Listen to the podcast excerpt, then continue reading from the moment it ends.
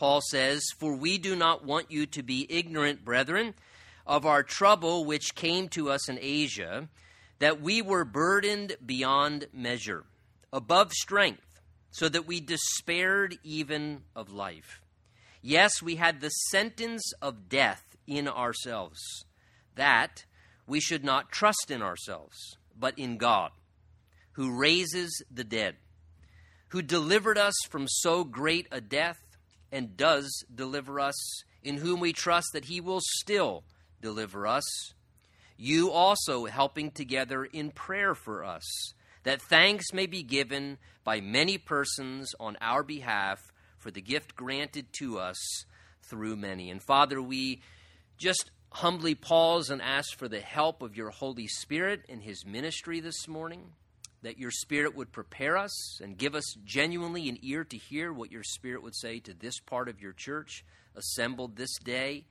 As we look at this portion of the Word of God, we pray as always, Lord, that you by your Spirit now would speak through what you have already spoken in the Word of God, and that we would hear what it is you're trying to say to us personally and collectively and that, Lord, you'd prepare us and supernaturally by your Spirit's ministry speak to each and every one of our hearts this day. And we ask this together expectantly in Jesus' name. And everyone said, Amen. Amen. You may be seated.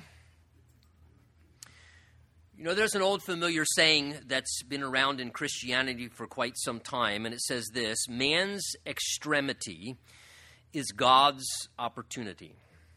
Man's extremity is God's opportunity. In other words, when a person is brought to their extremity, that is their furthest limit, you might say, in some way, often that furthest limit that we are brought to humanly is often the spot where God has opportunity to really, it seems at times, begin to work for us as He wills. And sometimes we are actually taken to the end of our rope humanly so that really, ultimately, we might let God take over the reins.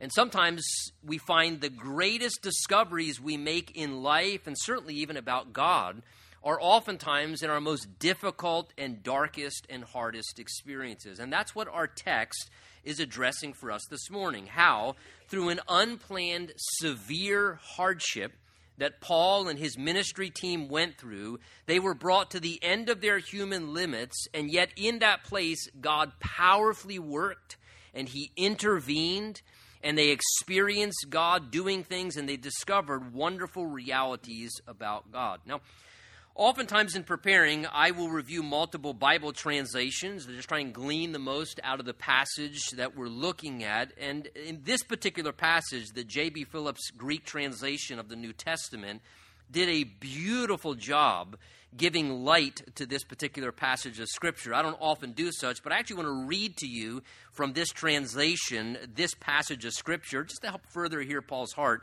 as we look at it together this morning. J.B. Phillips, in his Greek translation, renders it this way He said, We should like you to know something of what we went through in Asia. At that time, we were completely overwhelmed. The burden was more than we could bear in fact, we told ourselves that this was the end. Yet we believe now that we had this experience of coming to the end of our rope, that we might learn to trust not in ourselves, but in God who raises the dead. It was God who preserved us from imminent death, and it is He who still preserves us. Further, we trust Him to keep us safe in the future. And here you can join in by helping in praying for us, so that the good that is done to us in answer to many prayers will mean eventually that many will thank God for our preservation. You know, last time as we began our study in Second Corinthians together, we saw that Paul began this letter by indicating how through human suffering and painful experiences, sometimes those very things can actually be productive in the results they end up bringing in our lives.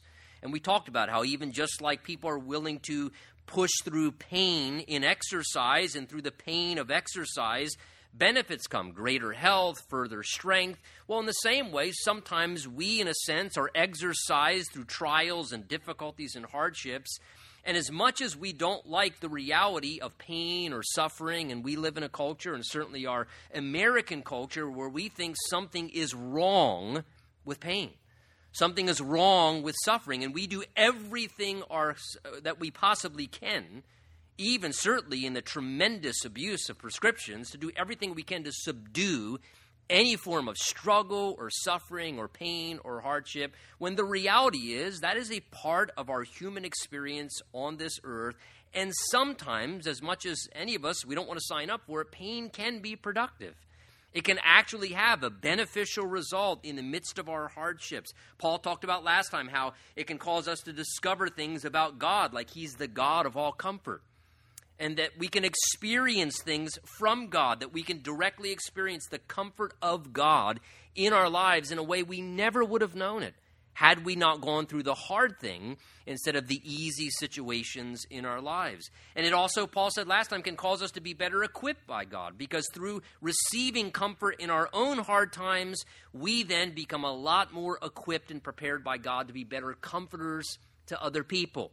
Because part of what God's going to do is bring people into our lives who are hurting and struggling and go through sorrow and pain in similar ways. And we're much better equipped to comfort others as God teaches us how to be better comforters. And it can also deepen our relationship with Jesus, Paul said. And it even at times can be the thing that God uses suffering to connect us with certain people, to not only help them emotionally, but even sometimes help them spiritually. Paul said these things are happening to us even for your salvation. That is, in some ways, Paul realized sometimes it was through difficulty God connected the dots of people and people got saved through a hard circumstance or a situation that God allowed. Well, it seems Paul now continues with this same spiritual concept of hardship and suffering. And here in our verses this morning, he relates to a very real experience of severe hardship that he himself went through. You know, it could be easy for them to say, "Oh, Paul, well, you're just you're just waxing theological." Talking to us about the God of all comfort and God's going to comfort us. And it's easy to stand up there or write your spiritual letters and talk about these things. And, and Paul says, No, I, I, I want you to realize I'm not just saying these things theoretically, I've known this too experientially.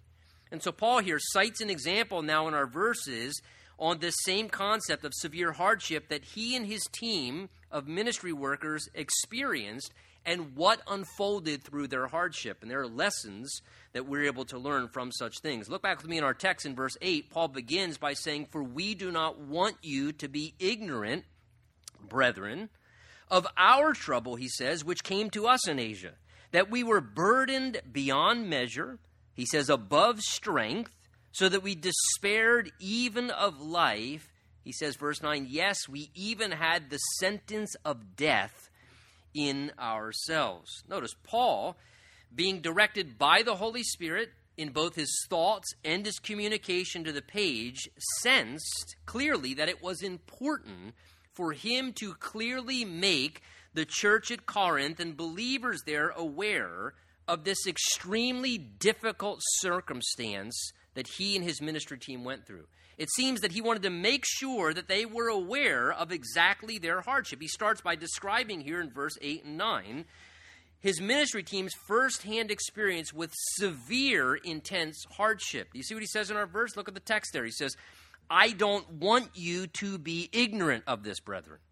The word ignorant there, the idea is just, I don't want you to be uninformed. I don't want you to lack proper information I don't want you not to be aware of these things. He's saying, I want to make sure that you know exactly what happened in our lives. The very things that we went through. I want to make sure that you are in the know. Now, to me, that's interesting because Paul's judgment as a spiritual leader here was that he felt it was important for the church to know about this particular hardship and the severe time of testing that they endured through as well as what it resulted in and what God produced through the process. Now, certainly, Paul was not someone to whine about hardships. That's not the reason Paul's saying this. Paul was not someone, though he went through a great deal of difficulty in his life and ministry, who was prompted to share his hardships and his own personal troubles because he was trying to just kind of, you know, work people's emotions and get people to be manipulated into pity for him. So the question becomes why then did Paul find it important, because clearly he did, to make sure people were not ignorant or unaware in the church there of this particular hardship. Well, I believe it was actually Paul's humility and his love for people and his desire to see people helped and God honored. Paul was not concerned with maintaining some image of being a spiritual superhero, of being someone who floated above the rest of others and somehow hardship didn't come into his life because he was really close with God. He wanted people to see that he was real that he put on his sandals the same way everyone else in the church did, that he lived and followed and loved and served Jesus just like everyone else did. And he wanted people to see exactly what he experienced, I believe, so that they could relate to him. I think Paul's heart is that he desired that people would be impressed by God. Paul didn't want people to be impressed by him. Paul never, you see him in his ministry or his heart or his past. Paul never has this kind of celebrity type status. Paul just wanted people to be constantly impressed with God and for people to just have things imparted to them that would help them in their relationship with God and to know God on a deeper level. And here, Paul is a man, as we've said before, who faithfully served Jesus he was a man of great faith, and yet he reveals by sharing the example of his own severe hard experience this truth that faithfully serving the Lord, as well as having great faith in the Lord, does not exclude or make a believer immune from enduring hardships or going through forms of suffering and even severe suffering. Paul, in essence, is saying in these verses here, I want you to know and not be uninformed about this reality as Christians, we will suffer. We will endure hardships. We will at times maybe go through a tragedy or a severely intense difficulty. And I think knowing that biblical truth can really help protect us, can it not, from being misguided mentally and emotionally and even spiritually as we go through times of hardship, knowing that biblical reality that as a follower of Christ, I can have great faith and be totally faithful to the Lord, but that's never going to exclude me or make me immune from hard times that we're going to undergo such. In fact, James writes the same thing in first uh, James chapter 1, first Peter writes the same thing, this idea of periodically experiencing hardships. Peter goes so far to say this in 1 Peter 4. Listen to his words. He says, Dear friends, don't be surprised at the fiery trials you are going through, as if some, listen, strange thing were happening to you. However, if you suffer as a Christian, don't be ashamed. Therefore, let those who suffer according to the will of God commit their souls to Him in doing good as to a faithful Creator. I mean, think of what Peter's saying there. He's basically writing to a group of Christians who, under the intense persecution of a totalitarian Roman government, who were controlling their lives, and they were miserable about it, Peter says to them, Look, don't be surprised. Don't think it's strange that you're going through hardships on this earth. And life is only scheduled, as much as we don't like to acknowledge it, life is only scheduled to get worse as we draw closer to the return of the Lord and the unfolding of the last days. You know, God sent us the email with all the attachments clearly telling us in the Word of God exactly what's going to happen. And yet somehow we don't want to open the email. The, the reality is, some generation of the church is intended to go through very difficult times. Some generation is supposed to. And Peter, even in writing to them, he says, I'm like, don't, don't find it strange, as if something strange, don't be surprised by it. But he says, however, if you suffer as a Christian, apparently the Bible teaches Christians do suffer, don't be ashamed by it. Don't be ashamed that you're suffering. Oh, I, I, something must be wrong. Why am I going through a hard time in my life? He says, therefore, let those who suffer according to the will of God commit their souls to God in doing good. You hear what that Bible says? Those who suffer according to the will of God. Is that actually in the Bible? Yeah, it is. Suffer according to the will of God. Now, there are self inflicted trials. Sometimes I go through, you go through trials, and we suffer, and it's not according to the will of God, it's because of the will of man. And we've all done that, right? And usually when you're suffering and you know it was self inflicted, you know it's pretty obvious But there are plenty of other times we're suffering, and it's actually suffering God permits, God allows, according to the will of God. And he says, when that happens, we are to do one thing to commit our soul to God, and Peter also says to glorify God in the matter. That's what we're instructed to do. When we suffer, we are biblically, not emotionally, not mentally, we are biblically called when we suffer to say, God, I'm suffering, you're allowing this. How do I glorify you in the midst of this? That's my top priority. In what way can I best glorify you in the midst of this hardship? That is the call of the Christian when we go through suffering and hardship in our life, and just to commit our soul to the Lord and keep doing good. Trusting He's a faithful creator, that He's overseeing all things, and He's working in our lives through those things. So not only do we suffer as Christians as others do, but sometimes, again, our walk with Jesus and our desire to honor the Word of God does what? Brings even more suffering. and it brings even more harder stuff. Oh, you mean I'm going to suffer as a Christian? Well, did they not tell you when you got saved you actually signed up for more? Not only are you going to have natural hardships, now you're going to have spiritually induced hardships because you're going to honor the Word of God in a world that people don't want to, and you're going to try and follow Jesus in a anti-Christian spirit that's already permeating the world and is going to get more intense until it personifies in the Antichrist himself. So, to some degree, we will experience even harder things. In fact, sometimes our suffering hardship can be extremely severe. And that's what Paul's describing in his verse, not just a, a little inconvenience. I mean, look at Paul's language in verse 8. He describes their hardship by, first of all, saying, Brethren, we don't want you to be unaware of the trouble, he says, which came to us in Asia, that is, in the region of Asia Minor. Now, Commentators dispute here because they try and find a scriptural reference to what Paul's describing there in verse 8 when he says, the trouble which came to us in the area of Asia Minor. And they look in accounts of scripture and they speculate this one and that one. You know, I'm actually going to go with what the Holy Spirit does there, which is he doesn't give the details. And God could have given the details. But when God chooses not to give the details, why should I input into there when God didn't give the details. Apparently, God chose to withhold the details and instead just to tell us what the experience was like. Paul says, I'm just going to tell you what it's like, but he doesn't tell us what the experience is. And I think that's just the wisdom of the Holy Spirit working through Paul because guess what? Then we can all connect to what Paul's saying here. Because if Paul said it was a specific thing, we would always regulate the scripture here to that. Oh, if it's not that, then I guess it doesn't apply. And here, God just leaves it very generic so that when we journey through our own life, as we have our own troubles in whatever region or situation we're in, we can relate to the Word of God in the same way. That word trouble there is that same Greek word that we saw Paul use last time, thlipsis, which speaks of being under the weight of intense crushing pressure. It was the term that was used to describe the crushing of the olives in the olive press, the, the, the, huge amount of pressure to crush down to get and extract the precious oil. And it was even a term that was used as well to describe forms of severe torture, where they would literally crush the chest cavity of a person with severe pressure.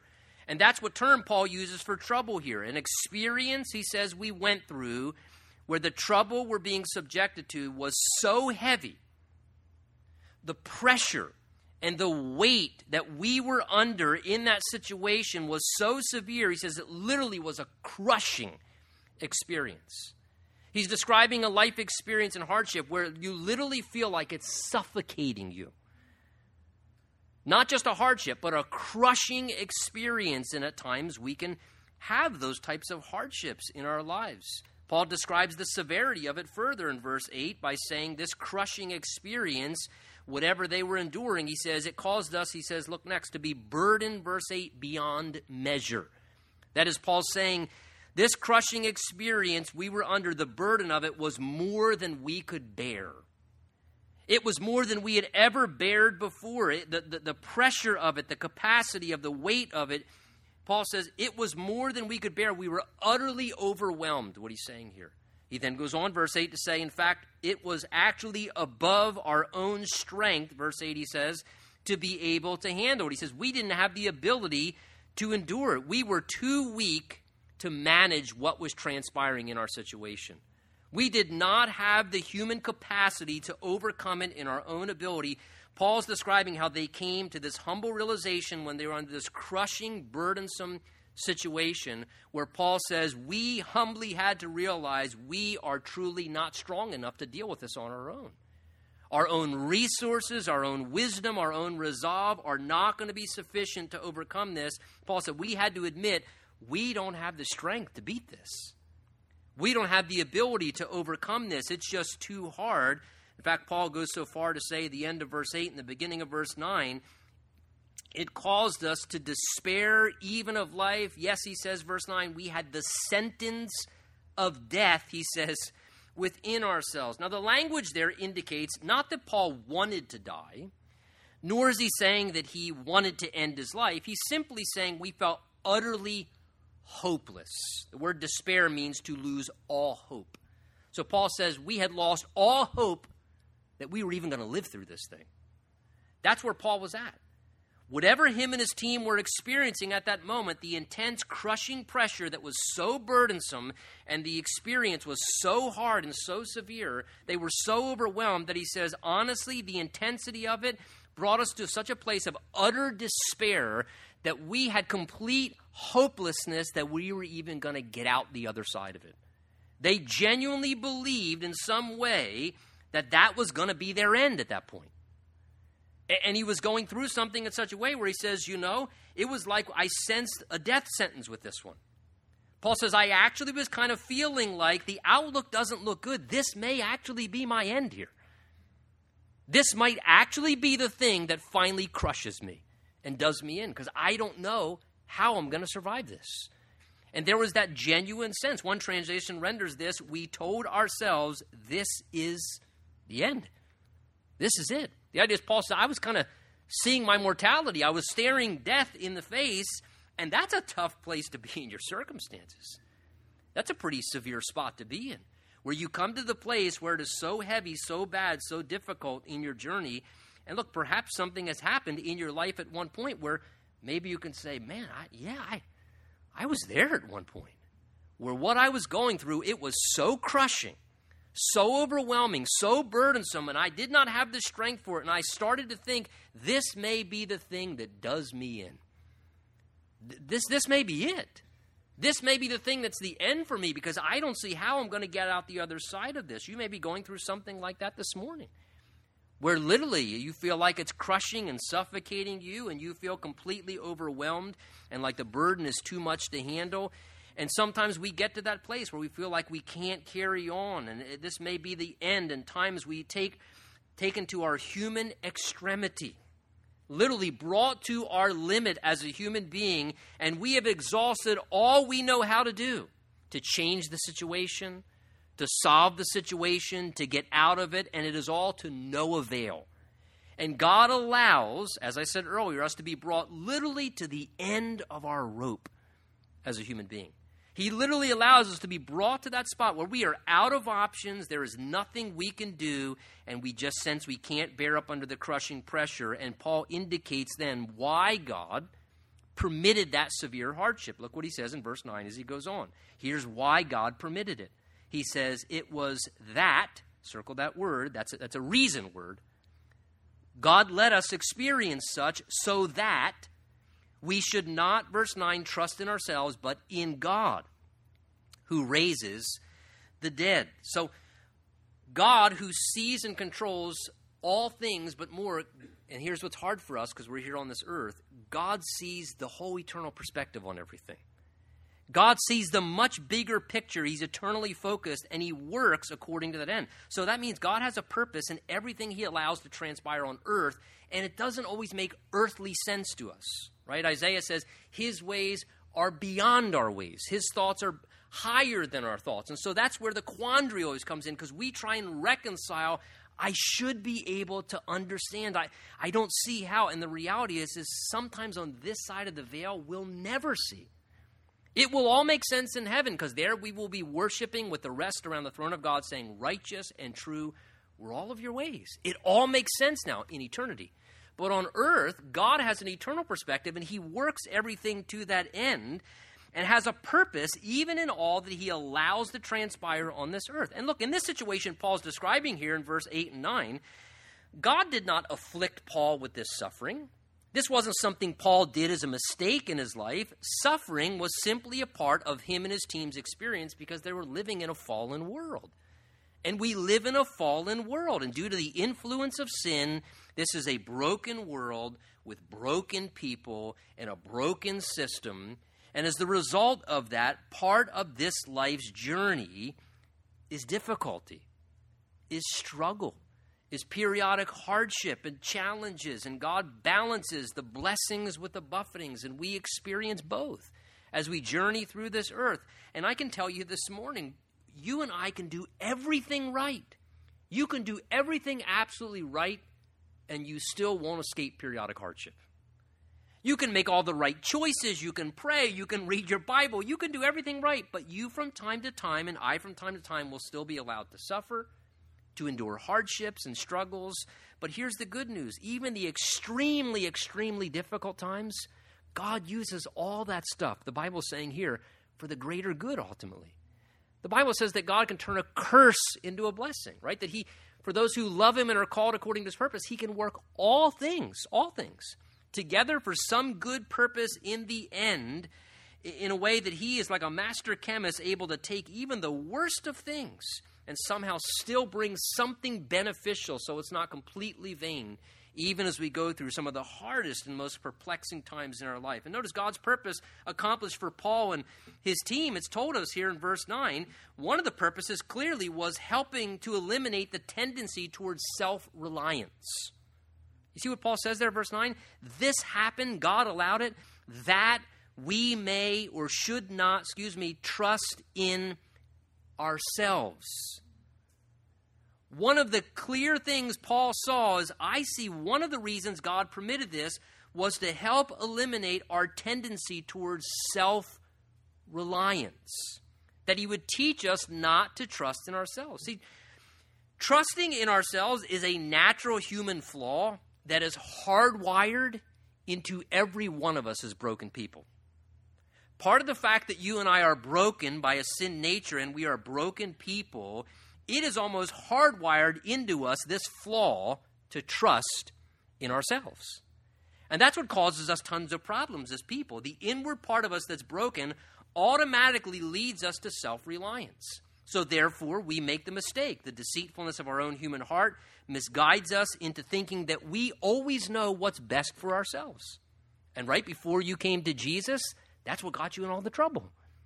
Your broken inward self made you think, misguided, that you knew what was best for yourself, and that leads us to leave self willed, self asserting, self serving lives, and we're driven to do what we want and satisfy ourselves and push to advance our will and fight to accomplish our calls. And all that does is make us miserable. It makes us just go through hardship after hardship. And if that weren't enough, this fact of wrongly trusting in ourselves and pride, we also then can tend to think that we know how to take care of ourselves and to handle everything on our own. And somehow that without assistance, we can take care of things. So then we resort to depending on our own human understanding, on our own ideas, how to solve every problem, and our own resolve and strength and efforts to fix everything and, and we begin to deal with life's problems, and then we're trying to navigate hard things. As we depend upon ourselves and self reliance, we start trusting in ourselves that we will do whatever is necessary to fix this situation. And whatever it takes, we have the right ideas and we have the strength and the power and, the, and we will fix it. This will not happen. And, and, and we, we just start to trust in our own ability to be our own deliverer and to fix things. And even apparently mature Christians can make this error, like Paul. Because Paul says this is what we learned through it. Paul was a very mature Christian. And Paul says sometimes we can lean on our own reserves and our own spiritual experience, and that can be the thing that actually starts to get in our way. But God, who loves us and knows us, says to us there in verse 9 look at it, we should not trust in ourselves. God says, I love you and I know you. And so my recommendation is you should not trust in yourself.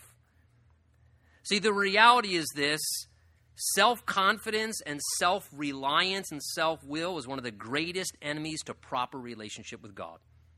Let me say that again. Self reliance and self confidence and self will is one of the greatest enemies to a proper relationship with God because all those things lead us to trust in ourselves. And when I trust in myself, I think that it's okay then to live more independently from God's constant involvement in our life. And that's what causes us pain and further difficulties. And God may at times use even the pressures of life to reveal to me or to remind you that we should not trust in ourselves. That this self reliant thing, this depending upon oneself, is not a good thing. And He wants to rid that from us. So He wants to rid us from self reliance. And then, secondly, Paul says in verse 9, He wants to cultivate what? Greater dependence upon God instead. He says that we should learn to not trust in ourselves, but the opposite, to trust in dependence upon God. You know, the constant process of God in each of our lives is to reveal to us how trustworthy He is. That's a constant process of God going on in all of our lives. That God is trying to reveal to us how absolutely trustworthy He is. And He desires us to learn how valuable and vital it is for us to trust in Him over ourselves or over anything else for that matter. And often it is during, is it not, the most difficult times we go through as humans that we are humbled and our spirit is broken and we actually consider help from an alternate source. And a lot of times it is the hard times that become the doorway to turn me from self reliance to God dependence. And somehow God can use those things to get us to stop trusting this or trusting ourselves and more dependent and trusting in Him. And God works in that way initially for each person's salvation. Look, to some degree, how many of us this morning, it was through the doorway of difficulties and challenges and hardships that God kind of used that doorway to ultimately usher us into a place where we ultimately accepted Christ as Savior. And sometimes God will do that because He knows what it takes to break our human spirit or to get us to a place where we actually recognize hey, through these circumstances, I am realizing I am empty. And, and I am making a mess, and my life is not. And, and all of a sudden, we start realizing that we're sinful and that we have guilt and regret and failures and that we're struggling. And, and it's through that process of difficulty that God's saying, Right, I'm trying to teach you. For 18 years, you've been trusting yourself, son. Look where you got. I'm trying to get you to trust me. I'm trying to get you to realize I'm dependable. I do a much better, you know, work with your life if you let me be involved.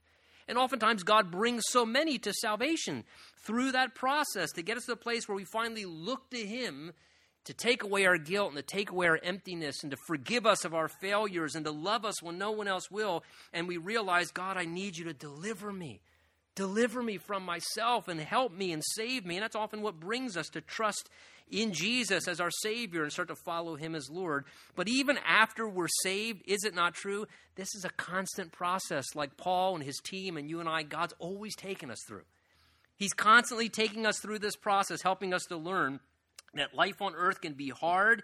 And sometimes God will use those hardships to teach us further the lessons of ridding us of self reliance and causing us to learn that we should trust Him, and, and, in a sense that He's saying, Look, I want to work. Would you let me do it? If you work, somehow you might think it was the work of your flesh, but sometimes God says, I'm, I'm trying to get you to the place where you realize, I want to work. I want to show off that I'm God. I want to flex my muscles. Let me demonstrate that I'm God let me demonstrate I'm a God who has all power, but I need you to trust me because faith is living without scheming. And guys, the Bible says that without faith it is possible to please God. That we must believe that He is and that He's a rewarder of those who diligently seek Him. And when we're scheming, typically we're not living by faith. Because faith says, I can't and I shouldn't, but God can and God might and God will. And so therefore, God, I'm trusting you. Please, God, do something here. Show your power, get the glory for it, demonstrate your work, and God's trying to teach us through that process the error of this mistake of relying on ourselves instead of relying on Him. And you know, the Word of God is replete with encouragements to this end. Jeremiah 17 says, Cursed is the one who trusts in man, who draws his strength from mere flesh, and whose heart turns away from the Lord. But blessed are those who trust in the Lord and have made the Lord their hope and their confidence is in Him. You know, perhaps this morning or recently in this season, you've been going through a process where maybe th- this is the lesson the Lord's been trying to drive home. I'm trying to rid you of self reliance. I'm trying to take away from you this tendency to kind of work things out in the flesh and to learn how to depend upon me, to put your trust in me, to let me work. And Paul reveals as well, the end of verse 9, a strong reason why we should trust in God. Well, man, that, that sounds scary. Why should I trust in God? Well, it's a pretty good place to put your confidence. He says he's a God, look at verse 9, who raises the dead. That's a good place to put your confidence in. Someone who has the power to raise the dead. You know, it's been proven multiple times, both in the scriptures, Old Testament and New, right, that God has the power to raise the dead. And the Bible tells us that God changes not. And there is no stronger power anyone can possess, in my personal estimation, than to have the power to overcome death. I mean, think of the analogy the Bible is drawing for us here in the midst of this declaration about God's power being portrayed as the God who raises the dead, to be able to take what has died and bring it back to life. You know, think of death for a minute, if you would. Death is a picture, is it not, of finality? It's a picture of finality. Because as long as someone or something still has even a slim measure of life left in it, there's still a sense of hope, right? I mean, somebody can be on their last thread. But until they're pronounced dead, there's always this slim measure of hope. But when death finally happens, there's a sense of finality. Okay, that is the end. Hope has now come to an end, and death is a picture in that sense of finality. Hope is no longer there to return or to revive. And death is also a picture of complete inability because a dead person can do nothing to change their situation if someone dies tragically, they can't resurrect themselves. They can't solve problems anymore. They can't assist people anymore. Death is a picture of inability. The only thing a dead person could do is hope that maybe someone else could revive them and by their power assist them in the midst of their complete inability. So here he says God has this kind of power. He's a God who has the power to raise the dead. Our Almighty God possesses that power to take what has died or essentially is lost or in a hopeless state and revive it again. That's the power that our God possesses. Romans 4, Paul talks about this reality. He says, God gives life to the dead and calls those things which do not exist as though they did. In other words, God can look at something that doesn't exist and God says, Yes, it does. No, it doesn't. It doesn't yet. But if I want it to exist, I can make it exist at any moment because I have power to raise the dead. The Bible says of Abraham's great faith, contrary to all hope, he believed according to what was spoken, the word of God, promise. So shall your descendants be. And not being weak in faith, he didn't consider his own body already dead, being a hundred years old, and the deadness of Sarah's womb, he did not waver at the promise of God through unbelief but was strengthened in faith, giving glory to God, being fully convinced that what he had promised, he was able to perform. Do you see the words? What he had promised, he was able to perform. That if God promises something, God has the power to fulfill it. Look, perhaps this morning you are facing a hard situation, and maybe to a degree, like someone who's dead, it appears utterly impossible. It, finality. There's just no way. It, it, it's dead. There's just no way possible. Or maybe hope is dying. Look, I don't know what the will of the Lord is in your situation. And I don't want to be unsensitive to indicate that I know what the Lord's will is in that situation. But on the authority of the Word of God, let me encourage your heart to tell you that we serve a God who has the power to raise that which has died back to life, if He wills. And I can tell you this God does not promise to resurrect everything. But if it's His will, He can resurrect whatever He wants. And He has the power to do it.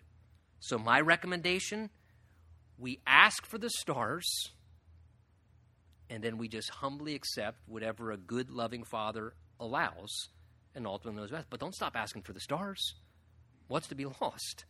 We serve a God who raises the dead. Certainly, go down swinging, asking, see what God does. And when you endure a hard time, as Paul says here, Look, God knows. He says God's aware of what's going on, and God can and will use difficult things for beneficial things in all of our lives. He can strip us from qualities that aren't good within us in hard times, Paul says, and He can cultivate greater dependency upon God and show us His power in greater ways. That's why Paul then next goes on to describe how in this hardship in verse 10, what God did. He says, verse 10, this God who raises the dead, who is teaching us through this process, He delivered us from so great a death, and He does deliver us, in whom we trust that He will still deliver us. So Paul testifies of God's mighty rescue in that dire situation, whatever it was Paul and his team were going through. He says, I can tell you this God mightily intervened in that situation I'm telling you about. In that situation, it was dire, it was bad. And he says, Good news is this in that situation, God made a mighty intervention into our lives. And he delivered us. And he has confidence, Paul says, He'll continue to bring deliverance as needed. Paul says, We were in a bad spot, and God intervened. He stepped into our situation, he says, and He delivered us, man. It was incredible. It was awesome. And Paul says, this powerful intervention happened in our lives. And I think Paul is trying to encourage them of this reality to think in their own lives, no doubt as Christians as well. Is it not true there have been times in your life, Paul's saying to the church, where you were in a really bad spot? You were in a dire circumstance, a really bad place, and God intervened. And He powerfully delivered in a miraculous way. And He did something to spare you, or to save you, or to rescue you in the midst of a hardship. When God intervenes and works in a way to rescue like that, He says, Man, we should testify of that. That's a wonderful reality to brag on God. Look, I'll tell you this morning, in this room today, in this room today, you and I all sitting here, our lives are a bunch of victory trophies of God's deliverance. We're, that's what we are. We're, we're, we're like a room full of victory trophies of God's grace and His power and His deliverance in this room this morning. And Paul says, not only did He deliver us, but he says in verse 10 as well, He's still delivering us. That is, presently. He delivered in the past. He's presently delivering us right now. Paul says, we're going through things again. We keep seeing God's constantly delivering us. That no matter when we call out for his rescue, he steps in and is ready to bring his deliverance and rescue us. And again, perhaps this morning you are right now in a situation and maybe you're kind of trapped. Maybe you're in a spot this morning in your life where it's very hard and hope's diminishing, and maybe the ship is sinking and it is going down, and you feel trapped and stuck, and you need a rescue. Look, despite how it feels, despite how it looks, despite what others may say or you can no longer do, can I encourage you this morning? There is still a God who can intervene. And I encourage you to use the words of the psalmist in Psalm 144. He cried out in this way Stretch out your hand from above Rescue me, deliver me out of great waters from the hand of the enemies. God always stands ready to deliver, and Paul, because of the past deliverance and the present deliverance and the ways that God was working, notice he says as well in verse 10 that this gave him confidence that God will remain continually dependable, because he goes on in verse 10 to say, In whom we trust now that he will still deliver us. That is, whatever comes ahead. Paul knew part of the days ahead would be the next trial or some other hardship around the corner or some other difficult experience. But Paul says, whatever comes and when they do arise, he says, God's past deliverance and his present work in our life is what builds our confidence that God will stay dependable whatever tomorrow holds or whatever next month brings about or whatever hardship appears in the future, that God will again come to our aid and assist us and intervene. And you know, it's the faithfulness of God in our past and present that should inspire faith within our hearts to trust God with our futures and whatever may come in our futures. And it allows us to live in peace about the unknowns of the days ahead instead of the constant anxiety, right, that can come in and grip us and attack us with all the what if? Oh, all this. Well, well, what if next? What if? What if? What if? God says, whatever happens, I'm going to be God then too. And I have the power to intervene then and to help in that situation and to, to be with you. And God says, whatever happens, I'll assist you through that too. I'll help you in that situation as well. And that lets us walk forward in faith and depend upon God to be God, whatever unfolds, whatever transpires, that God will continue to be dependable. And look how Paul concludes in verse 11 regarding God's deliverance. He says, And you also are helping together in prayer for us, that many thanks may be given by many persons on our behalf for that gift or favor granted to us, he says, through many. So Paul's identifying a spiritual principle in verse 11 here, which is this is that God chooses to work with his power through the process of his people's prayer requests. He says, How does God's deliverance come about? Well, he says, one of the ways is actually it's God answering the prayers of his people in the midst of hardship and difficult times. That as people ask God to powerfully work, trusting he'll help, God responds. One translation renders this, and you are helping us by praying for us. That many people will then give thanks because of the gracious favor granted to us in answer to the prayers of many.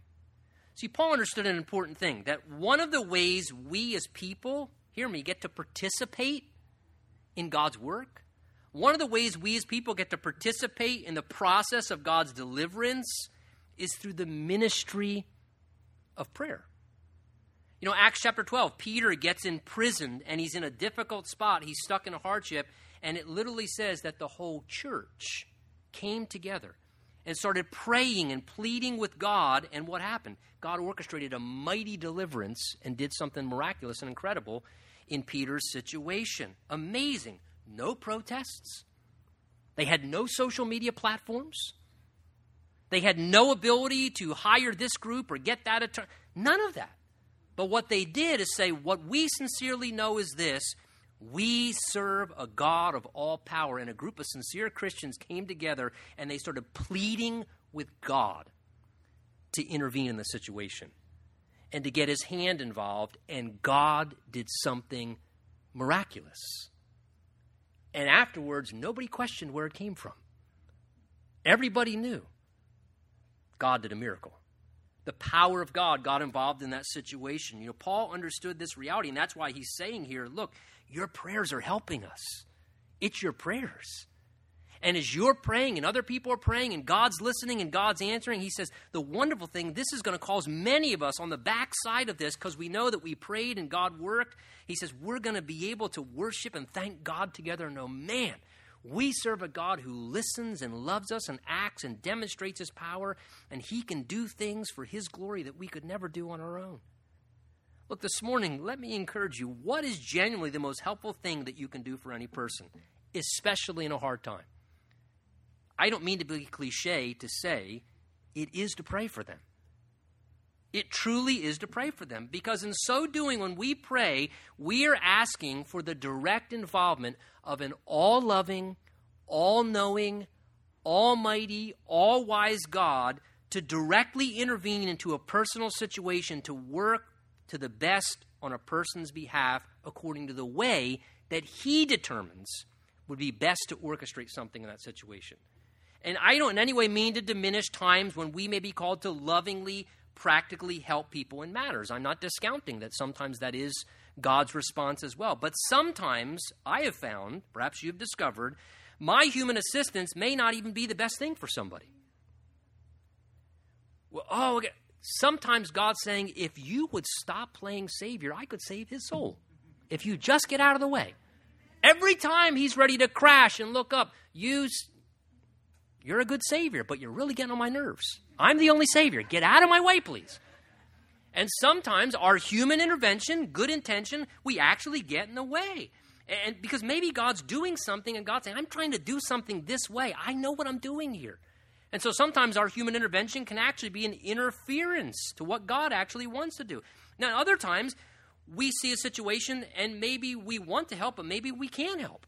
Maybe we can't afford to write the check to help somebody financially. Maybe we don't have the ability to intervene. You know, uh, there have been times, you know, I, get up, got a phone call late last evening for someone who was out of state, who has a family member in another state, who is having problems, and, and look, they're in this state, I'm in this state, they're in that state. What can really be done? We can pray because God's in every state. And we can pray God, can you intervene in that situation? We can do nothing practically. God, please intervene in that situation. And we learn this is one of the best ways for us to participate with God. To participate with God. To Paul says, You are actually helping us by your prayers for us, so that many of us then can be thanking God together for what he has done. Because, see, then God gets the glory. We don't strive in the flesh and God demonstrates his power, and people see God and they become grateful worshipers.